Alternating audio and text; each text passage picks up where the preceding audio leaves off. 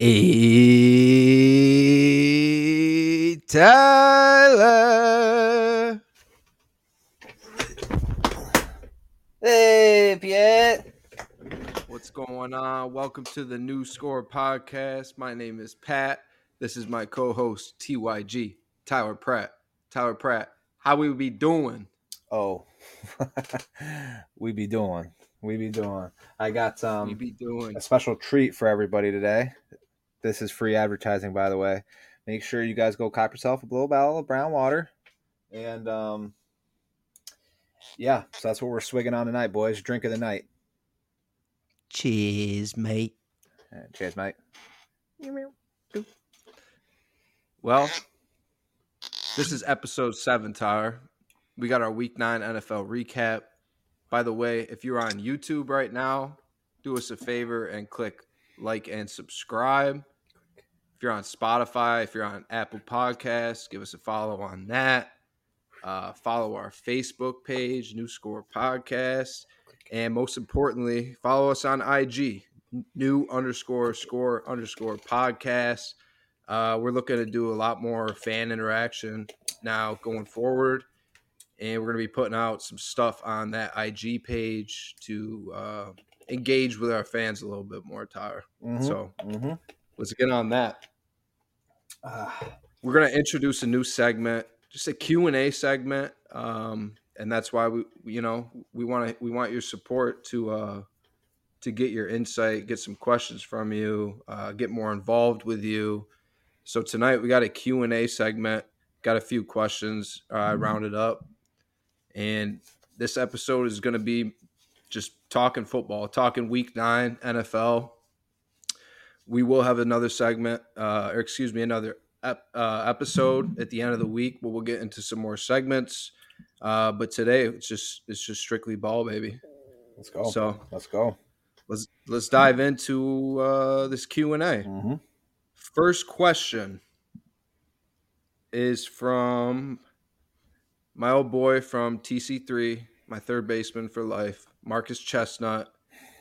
He wants to know who is the scariest team in the NFL right now. Um, Hmm. scariest team in the NFL right now. I'm thinking this team at their best against that team at their best. And right now, the team that is the scariest to me is got to be the Baltimore Ravens. Um, they they look tough right now. Um, they have another. They have a whole new aspect to their offense. It's not just two, three tight ends on the field, power run game, throw the ball to Mark Andrews. Lamar has developed in a way where he's spreading the ball around the field, getting the ball downfield vertically, using these receivers. Zay Flowers was a great pick for them this year. They're really showing him off. I mean, Dobbins goes down again. It doesn't even matter. They got three running backs. They had 300 yards rushing this past week. And then we talk about them now adding that that aspect of that passing game, that vertical passing game. And if you don't think that Lamar Jackson has developed into an elite passer in the NFL, then that says more about you than it does about Lamar Jackson. To be honest, um, the way he looks this year, it's I think he looks better right now than he did his MVP year, and that's just because the MVP year it was it was a lot of that run game, a lot of that RPO. Um, they did hit shots downfield like Hollywood Brown, but it, it just felt like it was because he was wide open. There wasn't any uh, him just like dicing up defenses. You didn't see it like you do now, and they still have that power run game if they need it. The reason why the Ravens are so scary to me is because I feel like they can beat you no matter how the game goes. If you want to get muddy, and you want to get in in, in the mud, uh, in the muck, you know, play power football. You want to play hard nosed football with the Ravens. I don't think you want to do that with, with that defense and the way they're looking right now. Kyle Van Noy, who they signed off the street, is balling right now. Uh, it's like that guy. he's 32 now, but he's out there just nobody signed the guy, and he just shows up and he's dominating and, and winning games for the Ravens, or helping them. team just looks so good every phase of the game right now. Um, Tyler, who's your scariest team? Uh, I'd have to agree with you. Um, it's the it's the Ravens for sure for me at least. Uh, but I guess for the sake of the segment, if I had to pick another team other than the Ravens, um, at you know, like you said, at their best, it'd have to be the 49ers. I know that the you know Brock Purdy had a couple you know weeks where he struggled a little bit, but when they're fully healthy and they're at their best, there's just no better roster in the NFL. And Brock Purdy showed that he can play. Yeah, he had a few bad weeks in a row, but he can play. Um, the Niners are going to be fine too. But I agree with you though. The Ravens, and then aside from that, if I had to pick, Niners. Yeah, and another question I got is from another one of my TC3 boys, Vic Jacobson. Um, he wanted to know why is Lamar so good against the NFC? Lamar is now 18 to 1 in his career against the NFC. Mm-hmm. And to me, it's because there's so much in defense that goes with scheming and familiar, uh, being familiar with opposing offenses. And by only playing NFC teams, only playing Lamar every four years, you don't get that. Uh, you don't get familiar with him. I feel like the worst that we see Lamar, the worst version of him, is against that AFC North, where those teams know him so well and it's all like we see we see what the Broncos did to Mahomes both times he played him this year, and it's just like some of those matchups where you're playing a teams a lot, um, and they get used to guys that it, you you're not allowed to do that in the NFC. You're only playing the dude every four years, and and then possibly in the Super Bowl. So it's like if the Ravens get to the Super Bowl, whew, yeah. they just continue to route NFC teams. Um, but I do want to say if I had to have a second, it would be a team that's in their division, and that's the Bengals. With the way the Bengals look right now, how how healthy Joe B looks, um, Joe Shiesty, he's he looked phenomenal on Sunday night. Mixon looks good. Mixon looks better this year than he than he has. Um, uh, he did last year and like Tee Higgins, the emergence of him on Sunday night, to see that from Tee Higgins, it's like if they could get him and Chase both going in the same game, and now you finally get the ball to your tight ends. Like Irv Smith could be a weapon for them too. Tyler Boyd still got it, and on top of everything, it's like they don't have to score a ton of points because they have a really good defense, and that pass rush can get at you. So to me, it's between those two teams, Ravens, Bengals. But um, I'd have to say the Ravens are the scariest team in the league right now.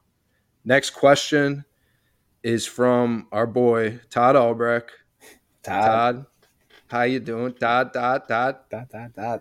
Todd wants to know who is the team that won't be close to the playoffs, but will run, excuse me, will ruin or have the potential to ruin um, teams in the hunt like ruin their hmm. season?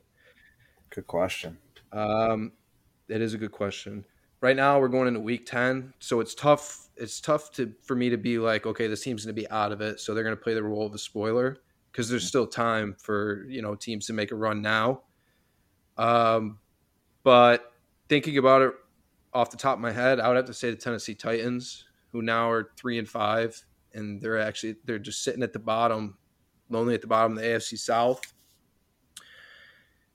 I would have to say the Titans because now you got Mike Vrabel, who there's not many teams that go against the Titans and have a coaching advantage against the Titans because I, that's how good of a coach Mike Vrabel is.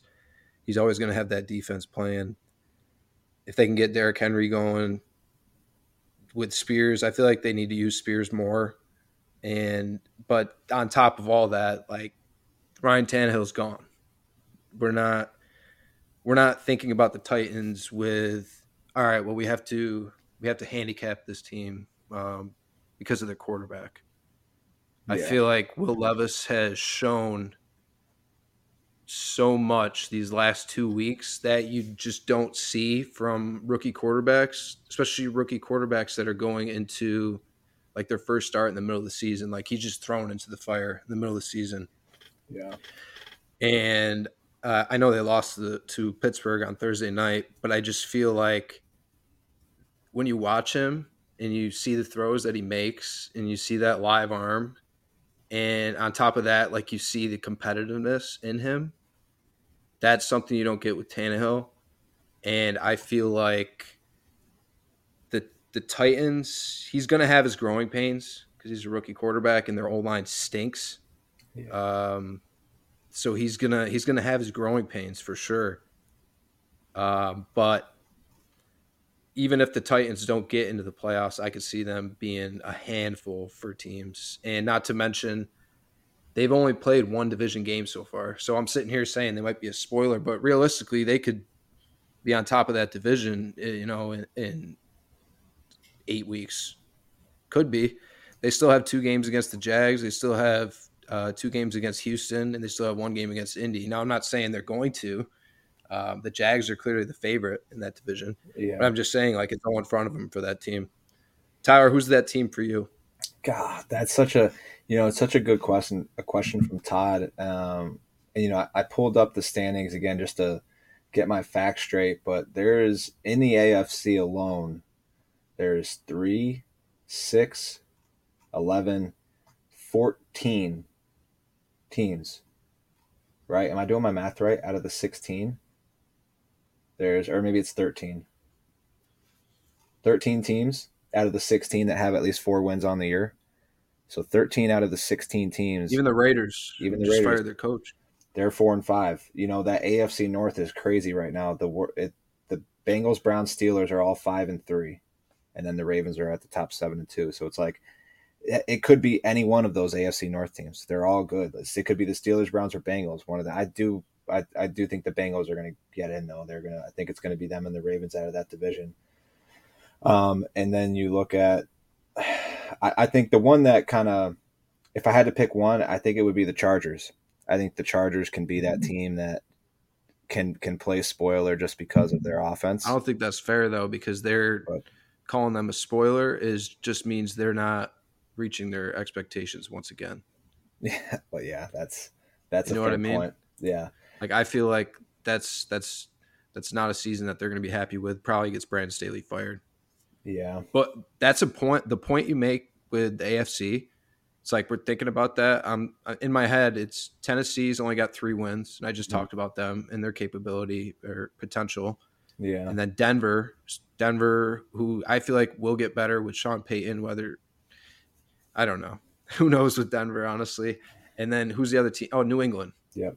New England is, I mean, the Patriots are the worst team in the AFC. Yeah. Isn't that crazy to like think about in a sentence? It it is, it is, and I, I, so Todd's question was a team that's nowhere near the in the picture, right? It was like not in the picture whatsoever.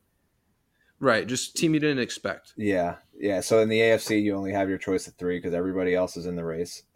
so yeah, it's tough. It's yeah. AFC's tough. NFC, NFC. uh I, feel like the, I mean the, the NFC so inconsistent. Yeah, I'm looking at the teams of who could play spoiler to me. Um, probably the Rams. And you know, if if Stafford is healthy and he's playing, I feel like the Rams can be that spoiler team because on any given week, Stafford comes in with a healthy Kupp, Puka. They got the run game going. Like, I'm, I probably have to go with the Rams on that one. Did you see who we signed today? No.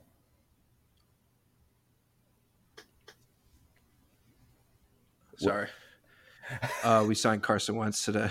Shut the fuck up. no, yeah. they didn't. They did. I'm convinced McVay just loves now that we're not going to go to the playoffs. He just loves like these projects, like Baker Baker Mayfield last year. Hey, let me see what I can do with this guy, and he's thinking that with Wentz now. Maybe it gets Wentz another job next year, starting gig like he did for Baker. That's funny. Good for Sean McVay though. it is funny. All right. Third and final question. Tyler, it's from your cousin, no. Matthew Mattis, Bills fanatic. Baby cuz? He wants to know. He wants to know was that a intentional grounding in that Bills Bengals game Sunday night? Um, and that's when Josh Allen got called for grounding. He got pretty pissed about it. Obviously, mm-hmm. they ended up losing field goal because of that. They lost three points on that drive. To me, by the letter of the law, it's grounding. But the refs in the NFL and professional sports, period, just need to have like common sense. Mm-hmm. It's clearly an option route. Yeah. Like how how often is he gonna? He it's not like he was trying to like escape a sack. You know what I mean? Mm-hmm. Like trying to get rid of the ball pass. It was clearly an option route where he could set his feet and he just throws it twenty yards over the guy's head.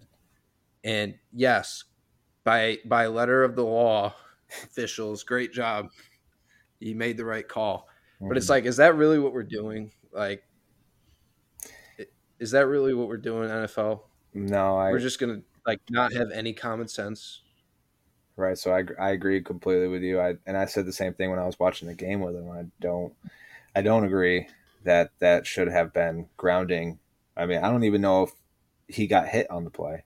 I know I, am pretty sure they blitzed. The no, Bengals blitzed, he, he, was, and that obviously Allen saw yeah. it and thought that his receiver was going to run down the field, so he threw it downfield. Sorry, go ahead. No, you. Yeah, so I, I, mean, I don't. Yeah, I just don't think that it was grounded. I, I disagree with the call, but like you said, by the letter of the law, like yeah, technically it's grounded, but the refs need to just come. Like that's why you come together, right? You throw the flag, you come together, you huddle up, you talk it over. Everybody gives their quick opinion. I feel like someone should have been like, yeah, I really don't think that he was trying to throw that ball away. I think he thought his receiver was running deep. Kind of seemed like an option route, um, but they clearly did not do that yeah, it's like that's why you come together and you huddle, right? Mm-hmm. I mean, is to try and talk it over, things like that. But it's shit's wild to me. On top of that, there were two calls. I I got my notes over here. We're about to get through these games, but there were two calls this uh, past weekend that were just Commanders got called for roughing the passer on a sack in that Commanders Patriots game where I, I don't remember who it was. It's my bad. But he's just running up behind Mac Jones and he's just literally textbook. You've seen the sack like a million times in football. He's just running up behind him, wraps him up, falls on him, just like that. Like you see that all the time in football. There's nothing. There was nothing. He wasn't like holding his weight down on him or anything. It wasn't hitting the in the neck or the head. It was like a textbook sack, and they call roughing the passer for that. So that was one call I noted. I was just like, what the fuck, dude? What is going on? And then the second one of the day was in that Colts Panthers game where uh, Panthers D back hit Michael Pittman on a route across the field. It was just, it was a beautiful football play from a defensive back breaking up a pass. I think it was a third down, too, third and long. Just made a great play on the ball lowered his shoulder and hit him in the target zone or what you think is the target zone in football, right? Like mm-hmm. that's this is what they're saying. This is what they're preaching. This is where you can hit these guys. Okay, well, call it like that. Stop making these guys have to hit dudes in the knee and, and end their seasons. Right. Like let these guys play football out there. And it's like that goes from a punt to that team gaining 15 yards and getting an automatic first down Mm-hmm. That's so ridiculous. That changes so many games. Like putting that kind of control in officials' hands. That's that's why gamblers get so pissed off because it's like obviously that's a clean football play and now that team's getting 15 yards and a first down and they get to continue their drive. And how many times do we see it where there's a call like that and that team goes down the field and scores? yeah, it's old to me. Yeah, and, and my thing with it too is like on that play because I remember I got hype on the hit. I love I love seeing those hits because we don't get them very often anymore. So I get pretty hype when I see them, and I was pretty excited about it. Saw the call, and, and in my opinion, it's like, okay, what's the alternative for the defender, right?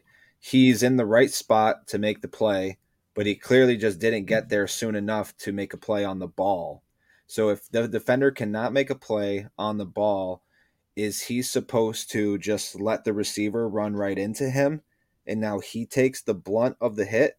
Or is he supposed to wait until they catch it, take two steps, and then try to wrap him up? And from there, you could miss the tackle, and now he runs 60 yards for a touchdown. So they're putting these D backs and sometimes linebackers, just defensive players in general, they're making it so hard for them to make a play on the ball.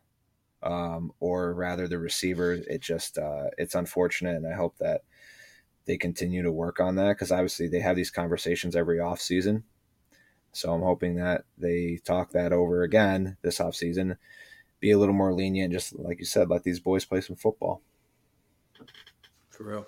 Speaking of football, let's get in. Let's get into this week nine slate. How about it? Oh my! Start God. off with our game in Germany. Kansas City Chiefs, Miami Dolphins. Chiefs win 21-14 over there. Takeaways from this game. Chiefs defense, explanation points.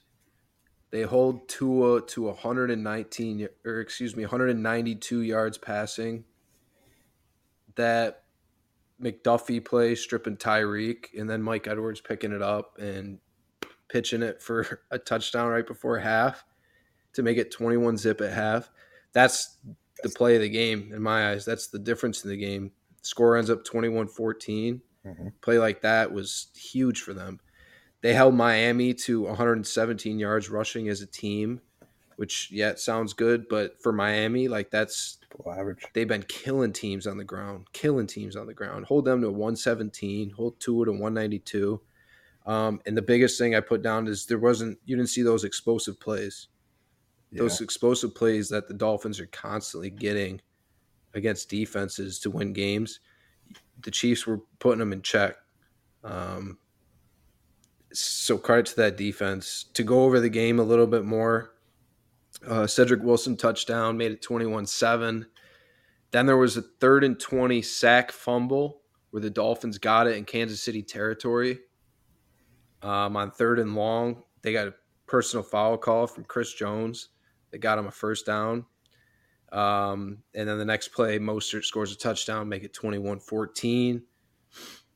And then going down to the wire, I thought both defenses stepped up. I thought Miami's defense really stepped up. Um, that's a team we've been talking about where you see those pieces on defense. We just want to see them come together as a unit and get used to that Vic Fangio system. And I thought, I think that they're they are improving. Mm-hmm. I think they're only going to get better. We know what their offense is. We know what their offense is capable of. I'm not by any means like sleeping on the Dolphins. They're a Tua th- uh, missed throwaway late in that game on that last drive. Uh, Cedric Wilson, he had him for a touchdown over. What was there was there was some miscommunication, I believe. It had to be. I don't think he misses the throw that bad without miscommunication, but who knows? I mean, other than that, just to continue talking about the Dolphins a little bit, it's like we see this image that the media is portraying of Miami, and then the narrative now is Miami can't beat any good teams, Miami's frauds, da da da. I just think that's complete bullshit because I give you I give you that argument in some cases where you can tell like a team is just barely getting by and, and you just don't really see it and you look at their schedule and it's like well they haven't beaten any good teams. Um, there's just really nothing to them. Yeah, I, I agree. We do see that. But we also see what this Miami Dolphins offense is capable of. And I'm I'm sorry. The amount of speed on that field. And by the way, Achane isn't even back. Like they're still gonna have Achane back for a playoff push. Like y'all are sleeping on the Dolphins right now. Because I see that. I see with my own two eyes when I watch that team. I see what what they can do to a defense. There's nobody like them uh, when it comes to that. So don't tell me that they haven't beaten any good teams. It's just the way the cookie crumbles sometimes, and I don't take anything from that. I thought they played the Chiefs really good in this game. Um, like I said, that one play, that fumble before half, that was the play of the game. To go to the Chiefs' point, that defense, I keep talking about that defense, how I think that they're a better team than they were last year when they won a Super Bowl because that defense is looks like a top 5 defense right now. And like that's the truth. And they don't even have their leader Nick Bolton in there right now. And they held Miami's offense in check without him. So you get that kind of production from your defense. And then you're telling me you have Patrick Mahomes and Travis Kelce and Pacheco with Andy Reid calling the plays for that offense. That offense who doesn't have to score 40 points to beat you anymore because they have that defense. The Chief, the Chiefs, I talked about scary teams. And yeah, I talked about the Ravens and I talked about the Bengals. But that's just all based off potential. And when it comes to the Chiefs, we know that they're capable of doing it. We know they're capable of going on that playoff run we know Mahomes. I mean, it's nice to imagine Lamar playing like that, you know, late in the postseason. Who knows? Maybe he does. I hope he does. But we know Patrick Mahomes can. So I don't I'm not slandering the Miami Dolphins for for losing to that Chiefs team. What are your thoughts on this game? Same same thoughts that you have. Um, the Chiefs are one of the best in the league. That defense is carrying them um, while the offense still tries to figure it out. I thought that the Dolphins defense in the second half finally kind of impressed us for maybe the first time this year as a as a unit. I did they hold the Chiefs to zero in the second half or there was it three? I can't remember, but either way, they yeah, played zero. they played great in the second half. Where for they held the, go ahead, yeah. go ahead. They held the, they held that Chiefs offense 14 points because you had the, defensive touchdown. Yeah. So for those of us who took the Dolphins at plus two, um, you know, where that play that Pat talked about at at the end of the first half, where we're that one play away from the Dolphins possibly even winning the game. They were going to go. They, they were cruising down the field. They were getting what they wanted for pretty much the first time that game on that drive and they were starting to get some chunk plays. And then Trent McDuffie just made a great play and stripped it right out. And then that's just a crazy play. You you don't see that shit very often. So, I mean, that was cool to watch. But um, yeah, and then on that final drive, I think the consensus on that throw to Cedric Wilson from Tua was that the ball slipped out of his hand. I think that's mm. what the consensus is because there's no other than that, right? It has to be miscommunication. There's no way that Tua throws the ball that poorly uh, and he was open. He was wide open. And then on that final play, when you watch it, they bring that all out blitz, and Tua takes his eye off the snap. I mean, it was a very catchable snap. It wasn't the center's fault. That was just on Tua. Um, and then he had Waddle. I'm pretty sure it was Waddle going across the middle of the field with a one on one, and he was very open as well. So that could have been a huge play if, if Tua just catches the snap and sees that. But shoulda, coulda, woulda. Congrats to the Chiefs. Um, but I did like what I saw from the Dolphins defense for the first time, so that was encouraging. Yeah, Spags sent the absolute house at Tua on that play. I, I mean, it was like Tua was probably like just like a deer in headlights before that snap came, and his eyes were definitely not on that ball when it was getting snapped to him. But moving on, let's get to the Houston Texans defeating the Tampa Bay Bucks 39-37. What an absolute pleasure it was to watch this football game.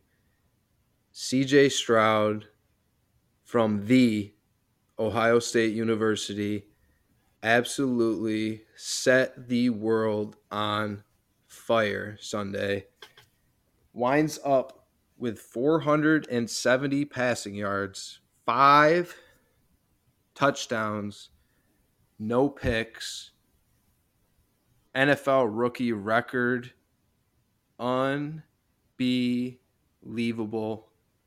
By the way, I do want to give a shout out right quick. Houston Texans 4 and 4 right now playing exciting football. Uh, the only Houston Texans fan that I ever met in my life was my boy Danzel Atkins from the Army. and he recently passed away. So, rest in peace, brother. I know you're looking down, R.I.P. and you appreciate that play. You appreciate those boys, the way they're looking. And CJ Stroud right now is scary. DeMeco Ryans got those boys flying around on defense. Baker Mayfield lit them up, I tell you that. But they're playing with some fire. Mhm. That team is just so inspired right now, and it's thanks to Stroud and DeMeco Ryans. Um, going through this game a little bit more, I thought the Bucs offense looked really sharp. Team that we were shitting on last week for how their offenses looked. White got a couple touchdowns in this game. How about your boy Noah Brown? Yeah. former Cowboy, Yeah. former Buckeye, absolutely lit it up for the Texans. Got a 75 yard tutty in there. This game just was so crazy. Texans kicker Fairbairn gets hurt, so they have to put in their backup running back, um, Ogunbowale, Mm-hmm. and he's out there kicking 30 yard field goals to take the lead late in the game, and he nails it. This game was just absolutely absurd. Baker threw a great ball late in that game to Mike Evans. I thought it was awesome to see that that play from Baker Mayfield, and it was just it felt like it felt like an old school, like not even old, but Big Twelve shootout. Like that's what it felt like on Sunday watching these two teams. It felt like Baker Baker was back at Oklahoma, and they were playing Ohio State and C.J. Stroud, and these teams were just going back and forth, back and forth. I thought it was really exciting football. What are you taking away from this one? Um, the takeaway I had from this game is that it was an awful week of betting for me. It I could not have had more bad beats this week, fellas. I mean, it was just tough watching every game coming down on the wire, and I just there's a few games that made me sick. This was one of them. I took the Texans at minus two and a half, and of course they win by two. Um, so on that final, um, you know, the final drive that they scored the touchdown, I'm like, okay, they got to go for two here, obviously. And you know what's so funny? Before I get into that, my Matt Mattis, my cousin, baby cuz Matt Matty, he asked me out of nowhere earlier in the day, hey, if you were up by two points with you know X amount of time, he always throws out these crazy scenarios he's like, if you were the team that just scored, would you go for two? Would you kick the extra point or would you knee it? And I was like, um, I guess for the sake of argument, I would go for two and uh, just tell the running back to cover up. I'm not going to throw it, just either QB sneak it or go for two. I mean, at that point, you're risking the, you know, you're, you're taking the risk that there could be a missed, uh, a mishandled snap or an exchange, and the defense could theoretically pick it up and run 100 yards to get two points and tie the game up. I was like, the odds are so crazy. I was like, but I, I probably wouldn't take the knee. So what does the Houston Texans do on that final two point conversion?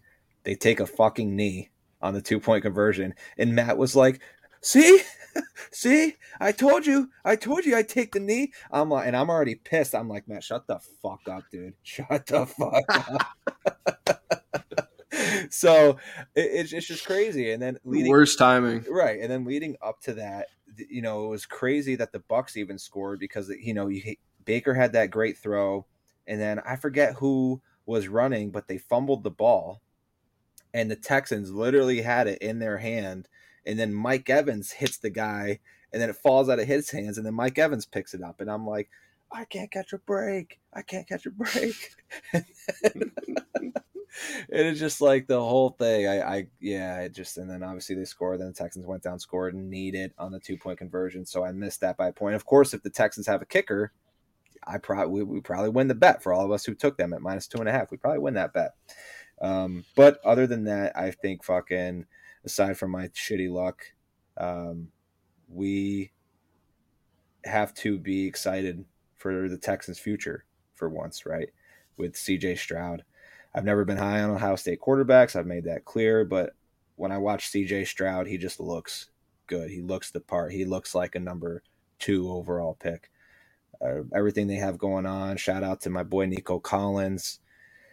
Um, I like a lot of what they're doing, even missing Dameon Tank Dell. Tank Dell. Yeah, Tank Dell. What what college is he from? Where, That's Do a good question. I know he did. He's from Florida. I know that. somewhere in Florida. Yeah, I'd like to look that up, but he's he's been great, even with some injuries that he had earlier in the year.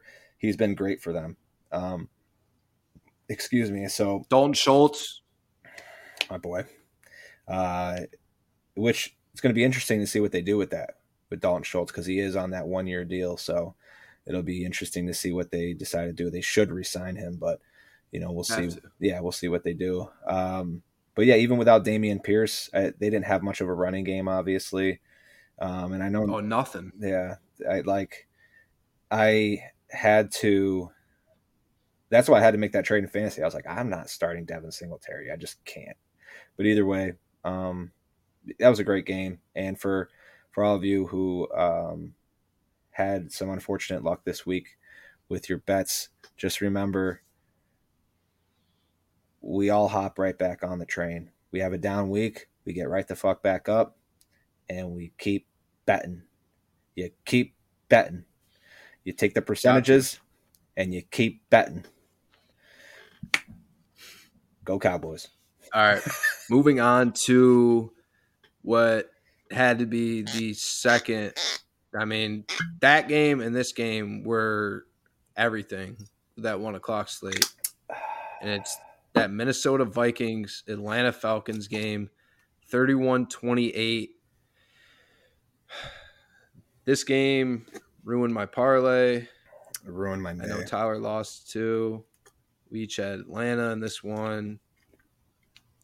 How can you predict Josh Dobbs going into that game? If Josh, if we know Josh Dobbs is playing, we likely don't make that bet. But it is what it is. That's that's the beauty of it, as they say. Talking about this game, Jaren Hall, who started for Minnesota, I thought he looked comfortable in there.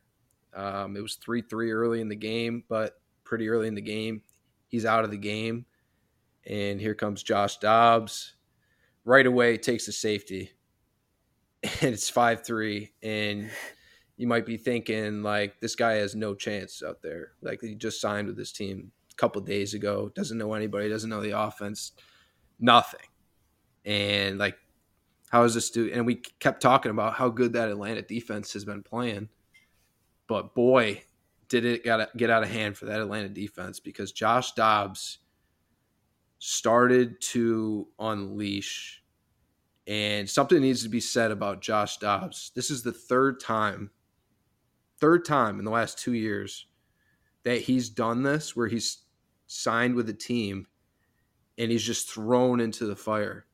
Like, all right, dude, you're the starting quarterback. Go get him.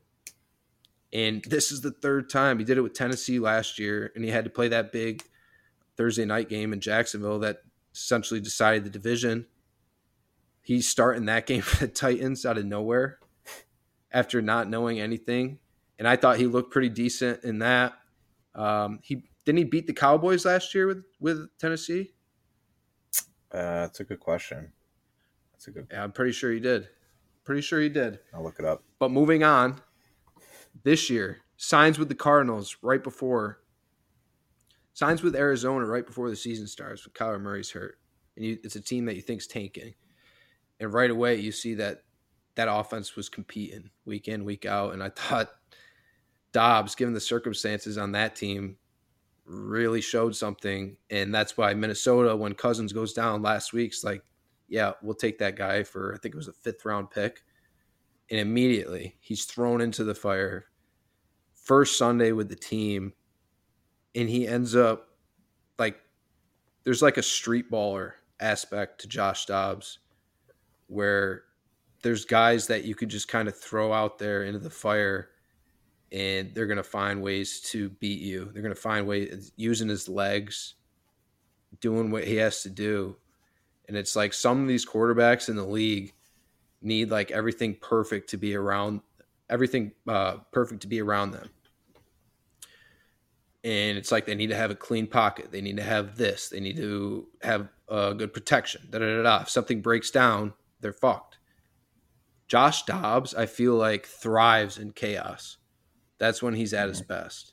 is when things are just thrown at him out of control. Like the dude's an astronaut.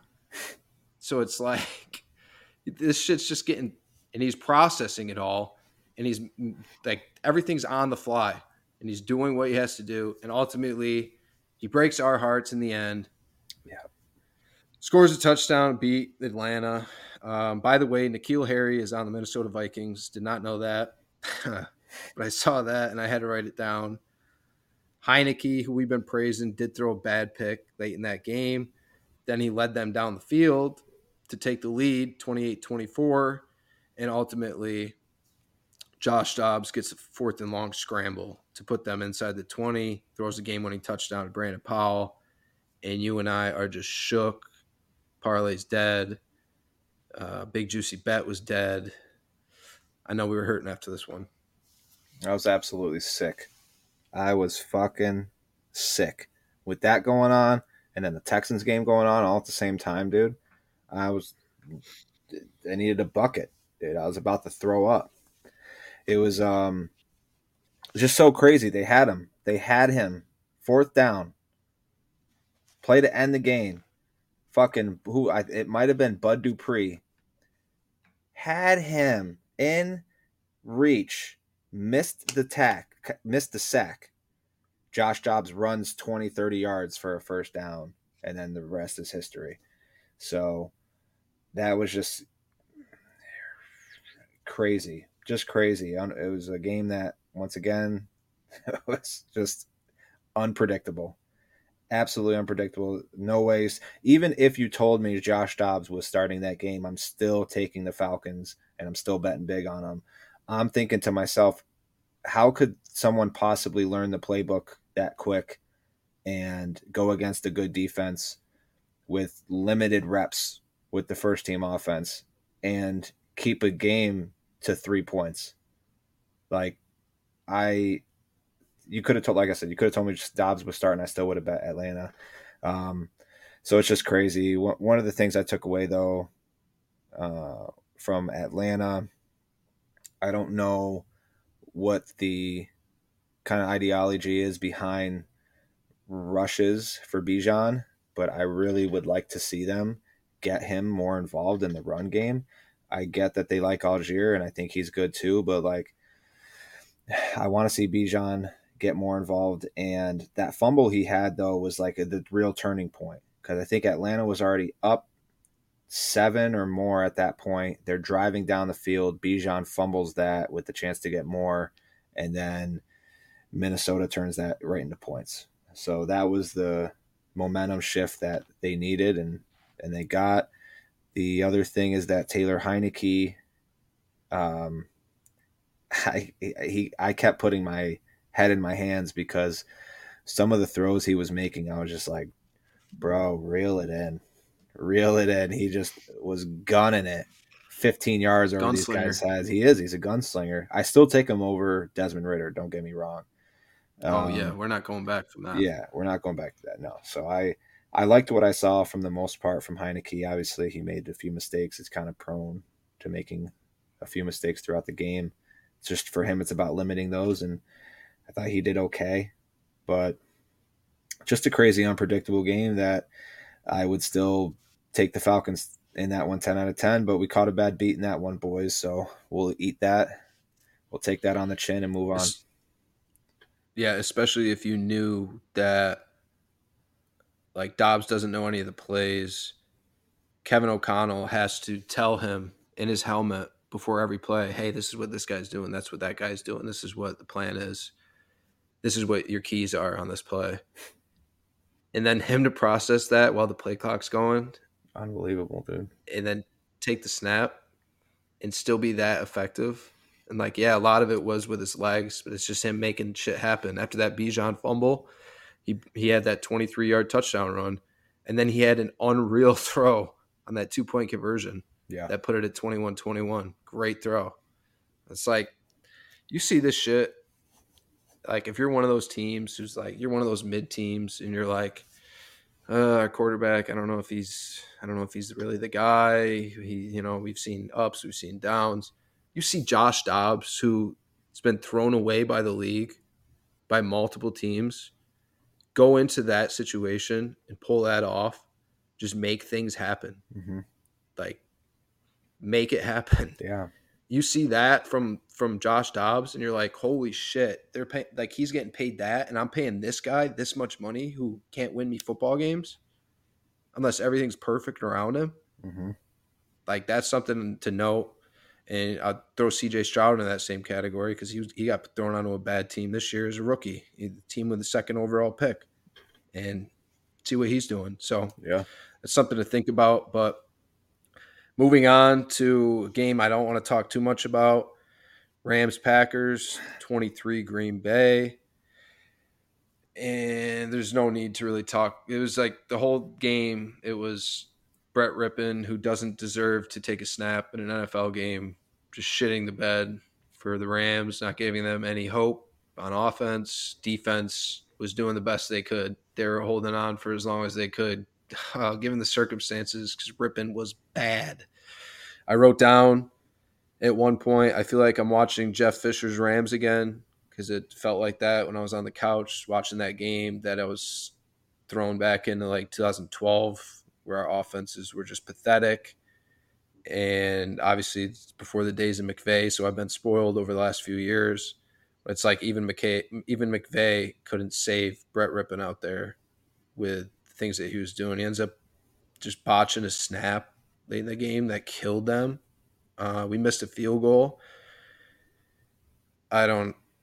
It, Aaron Donald looked good, so that was Yeah. a plus. He did. Um, I don't think Jordan Love did anything spectacular to win that game. It was all the Packers defense just stopping a horrible offense. There's really not nothing more to take away from that. I'm not overreacting. I'm not like pumped up pumping up the Packers at all. I did think they did a good job of finally getting Aaron Jones involved. Mhm. This was his best game, I think, since the first game of the season for them. So that was good to see from them. But other than that, this game was just a rough, rough watch. Um, and hopefully Stafford is going to play coming off the bye because I can't watch Brett Rypien, and I really, really do not want to watch Carson Wentz out there for my Rams. So Yeah, I mean, I think that Carson Wentz would just at, at least provide a little bit more hope than than Brett Rypien at this point, and that's the whole reason why they signed him. They clearly do not want Rypien to take another sna- uh, another snap, so insert Carson Wentz if uh, if Stafford can't get healthy enough through the bye week. Um, but I did actually want to say I, I did look that game up. Dobbs did not beat the Cowboys last year, but they did make it close. It was 17-13 late in the third quarter, so or actually after the third quarter. So entering the fourth, it was 17-13. So he didn't make it close, but he beat the Cowboys this year. So fuck him. Um, yeah, that game I took the Rams at plus three and a half. I was betting that I was betting on McVay. I was betting on McVay that he could come up with a scheme to keep it close. Uh, but like you said, uh, there's only so much McVay could do. Uh, was just bad and the Packers didn't do anything crazy. They just had to take advantage of one of the 20 opportunities they got on the offensive side of the ball. Uh, and I'm glad they got Aaron Jones more involved because that's what that offense needs. But Jordan Love still didn't look good to me. And that's something that, you know, maybe growing pains for Green Bay. But yeah, great time for the Rams to have a bye week, get Stafford healthy, and then we can get back on uh, betting on the Rams. yeah, play that spoiler. hmm I don't think I don't see I don't see McVay tanking. So No. Best case scenario, we play that spoiler. Exactly. Oh wait, Moving on to sorry, yeah. sorry. I just wanted to say uh, to your point about tanking. Big shout out to Minnesota for making that trade for Dobbs because they could have easily mailed in the season once Kirk Cousins went down because Jefferson was already hurt. So they could have easily decided to, to mail it in, and, but instead they trade for Dobbs because they know that kid's a little. He's got a little dog in him. So shout out to them. Yeah, great point. Chicago Bears, New Orleans Saints. Saints pull it off 24-17. I don't have too much on this game other than Score got to be 14 7 Bears. Cole Kmet had just scored his second touchdown of the game. And I wrote down, Tyler, I think I'm starting to fall for uh, Tyson Badgett. Agent. I think you I'm are. starting to fall for him. I think you are. I, I, I really am. I, I texted Todd, uh, our our Bears guy, about it, and I was like, "Man, there's something about this kid. I, I'm I really like it. I really I just think he's fearless out there. He he he feels like he belongs out there. Um, he responded, yeah, he's got that moxie, and that that's the perfect term for it. He's out there. He's got that moxie. He may not be able to make every throw on the field that he thinks he can make, but I like that. I like that confidence out of a young quarterback. I'd rather have that than coaches have to baby these guys out there and be like, all right, if your first read's not there, here's your second read, or here's your check down, or all right, we're gonna set you up, you know, in these short dump offs. Here's your screens. Um, we're gonna, you know, limit to you like 15 passes a game. I hate that for young quarterbacks because you're not developing them. And it's like quarterbacks are so good now coming out of coming out of high school with these camps and then going into college. We see all these great college quarterbacks. Like if your guy's not doing it in the NFL, would just let him go. Mm-hmm. Let him go and let him be himself. And if he's not that guy, he's not that guy. Move on to the next one. Like that it's that. Like we don't have to pay these guys who are just mediocre because there's so there's there's guys out there. Um, there's going to continue to be guys that go in. Um, but the downfall of, of Tyson Badgett, Bagent, I'm just going to say it both ways every time. downfall of that is those turnovers, and that's the you know, a little bit of like that false confidence where he thinks he can make every play on the field. Ended up having four turnovers on the game. But it felt like every single time that he was turning it over, the Saints offense just wasn't doing anything with it. So credit to the Bears defense for holding strong. I felt like all game long in the red zone because uh, I that game could have gotten really ugly with the amount of turnovers, and it's like every turnover the Saints are set up and they weren't doing anything with it. Yep. So, I mean, outside of like some Taysom Hill plays down there in the red zone, there wasn't much. They had a touchdown to Olave early. Um, Blake Grupe misses another field goal for them, but then he nailed a 55 yarder that made it 17 14. Thought was a big kick for him. I didn't think he was going to make that, to be honest. I thought D'Onta Foreman ran pretty well for the Bears. That was good to see from um, from him. I know they're getting Herbert back, I don't know if it's this week. I don't know if it's going to be this week because it is a short week. They're playing Thursday, but I thought Foreman looked pretty good. Like I said, that Bears defense held their own, stopping them in the red zone, and ultimately. Grupe misses a field goal at the end to ice it after he made that 55 yarder giving the Bears hope, but then Bears get strip sacked, fourth turnover of the game, ended the game. And there was another bad beat for your boy, right? We take the Saints minus eight and a half. They have all those turnovers and they do nothing with them. They had a fourth and inches or fourth and one, could have kicked the field goal. It would have been a chip shot, like a 30 yarder they went for it. I don't blame them for going for it, but they just didn't get it right. Okay, so that that was a fail. They get another turnover, and they, I believe, had to settle for a field goal. And they get another turnover, and um, of course, this one's late in the game. Now we just need a field goal to cover, and they get the first down on the. It was a third and whatever if they didn't get it, they probably would have kicked the field goal. They got it. Need the ball to end the game at like the 10 yard line. We lose another one. So that was another bit of a bad beat. Uh, but it was uh, encouraging for Agent Bagent, though. I thought that he did look really good in that first half. The second half, a lot of those picks that he threw, though, I don't necessarily think they were bad throws. They were kind of one on one, you know, hoping your receiver makes the play uh, and they just didn't. The the Saints defense is tough though; they're a top ten defense, so um, it was encouraging. Other than obviously the turnovers. If you look at it and you're like, okay, yeah, agent had five turnovers. You think he had a terrible game, but if you actually watch the game, it wasn't really the case. Uh, obviously, he has to clean that up. That they have no shot of winning games, even if he turns the ball over. It's tough for the Bears to win if he doesn't turn the ball over once, let alone five times, and they still were within one possession. So, uh, yeah, I guess that's encouraging for them. But um, to your point about the quarterbacks and kind of letting them play, and if the guy's not the guy, you know, you show me the one um, segment where Dan Orlovsky was on a podcast and he was talking about all the quarterbacks in the league, and if you're not in that top twelve, maybe top fifteen, the rest of the quarterbacks in the league, maybe not the third stringers, but we're talking the, the rest of the number one quarterbacks and then majority of the second string quarterbacks typically have about that same potential. And it just comes down to who can limit turnovers and stay more consistent. And those are the guys who typically get the starting job. So, to Pat's point, if the guy that you go with is not the guy, then you're not really losing much going to your second string. So, it's I don't think it's a huge risk in some of these uh, teams' cases, but either way, bad beat on that game as well. On to the next one. Yeah, there's so many intangibles that go into playing quarterback. There's so much more to it. Some guys have it.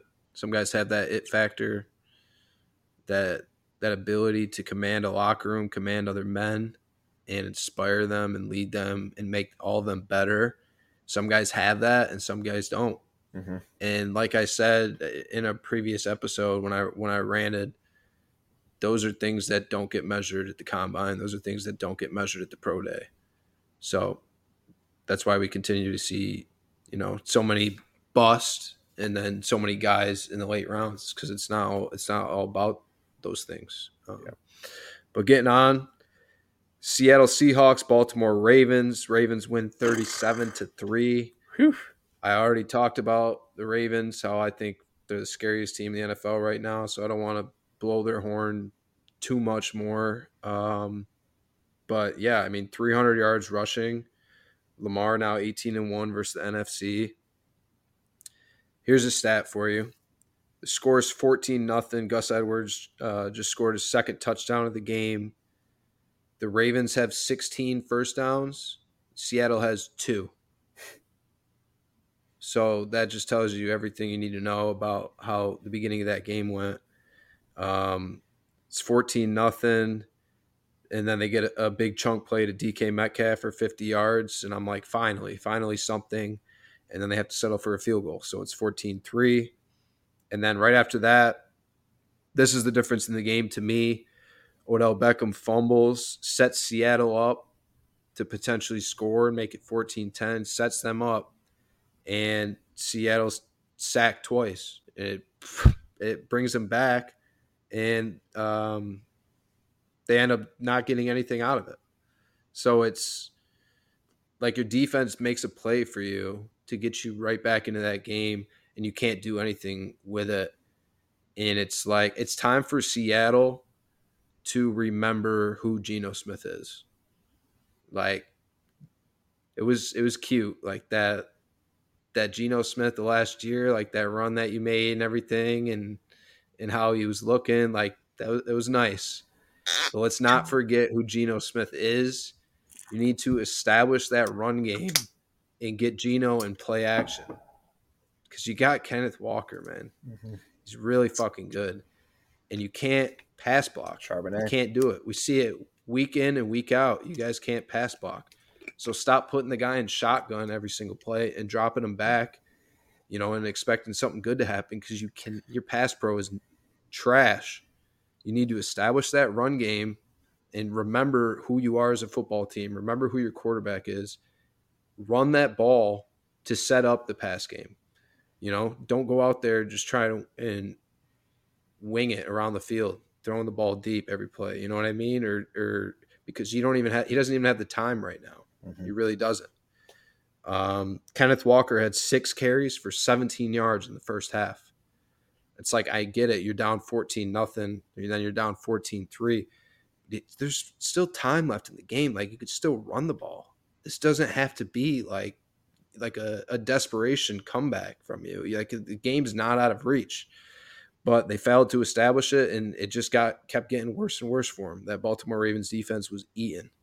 Um, Keaton Mitchell, rookie back for them, came out of nowhere. Just another running back plug in for them. Broke a touchdown run. He had a great day. Edwards had a great day. Justice Hill's Justice Hill continues to look good. That touchdown run made it thirty to three, and I wrote down Jamal Adams looks washed. like I, I'm seeing more of like Jamal Adams puffing his chest out every time I see the Seattle Seahawks play and talking shit.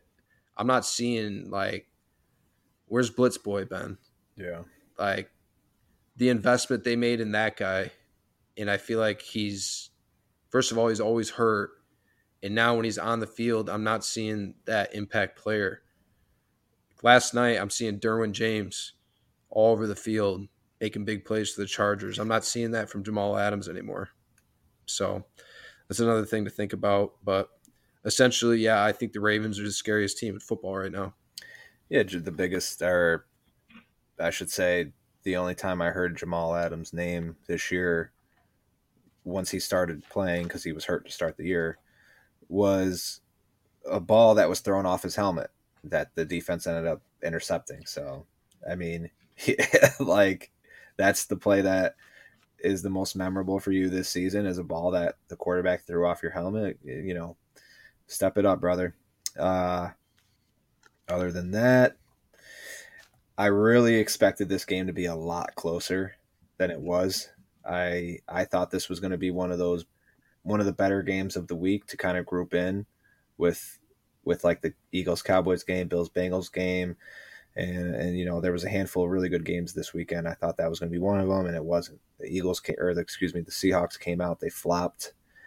It happens, you know, especially against a team as good as the Ravens, who are as hot as the Ravens.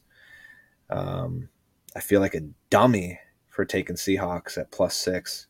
Feel like a big dummy, but um, that they just flopped. And correct me if I'm wrong. Is there rookie running back is that Charbonnet? Yeah. Would they spent a second round pick on him, or was it third? It, it was up there, yeah. Oh, and it's like, where's this guy? Right. So you have essentially Walker, who we know is is a really good back. We know he's a stud. And you spend a high pick, high asset on Charbonnet, and you're not even utilizing them. And to the point you made, I don't know why teams, when they're only down 10, 10 to 14 points, it's a two possession game. They go into this panic mode where they feel like they have to throw the ball. And it's like, listen, if you're not if you're not playing hurry up, right? If you're just running a pass play, huddling up, letting the play clock go down to 6, snapping it again and throwing another pass play, are you really like playing with urgency at that point? So do you really need to throw the ball every play? No. Why don't you just run it?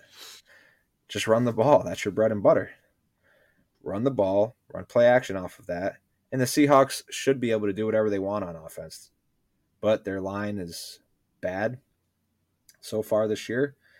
Um, I thought that they were going to build off of a couple of good, um, you know, couple good weeks on offense, and the Ravens fucking punched them right in the mouth. So we'll look for a bounce back week from the Seahawks next week, unless they have a bye. I don't know. But either way, Ravens looked really good. Seahawks did not. Seahawks ended the day with 28 yards rushing against Baltimore's 298. Yikes. And then time of possession was 40 minutes to 20. So it was just a complete That's tough. Debacle. That's tough. I bet they're gonna have fun watching the tape on that one. Yeah getting on to another debacle. I honestly don't want to spend too much time uh, talking about. It's just nothing expected or nothing unexpected happened. Cardinals Browns twenty seven nothing. Cardinals offense looks rough. We knew it was going to look rough with Clayton Tune in there for them going against that defense in Cleveland. It was a shit show waiting to happen. Um, at one point in the game, it was 107 to nine in passing yards. Amari Cooper gets a touchdown and Njoku gets a touchdown. Browns get a strip sack. I don't know if it ended up being seven punts, but I, at one point it was seven punts, three turnovers for that Cardinals offense, and the Browns just controlled the entire game. It was there, there was, I mean, like I said, nothing unexpected from this game. Yeah, the line, uh, the line started, I think, the week around eight, eight and a half, and then Friday I was at the Syracuse and Boston College football game, and I'm on my phone um, during a break, and I'm looking at the line, and all of a sudden you know, we just recorded the night before. All of a sudden, the line's up to 10 and a half. I'm like, damn, it jumped two points overnight. And then you wait another day and a half, and the line's up at like 12 and a half to 13. So at that point, and I told people, I said, you know, watch this line. You know, it might creep, it might continue to creep up by the time Sunday rolls around and, and it's game time, and it, and it did. And, and then I started to think, I'm like, well, which, what's the sucker bet here? I feel like Vegas is trying to sucker us into something and and there really wasn't it was just that Tune's that bad. Nobody know. No, that's the thing. Nobody knew anything about him. There was just too many variables and uncertainties going into that game to make a bet on it. So it was what it was. Browns D showed that they're good, which we already knew, and the Cardinals stink, which we know.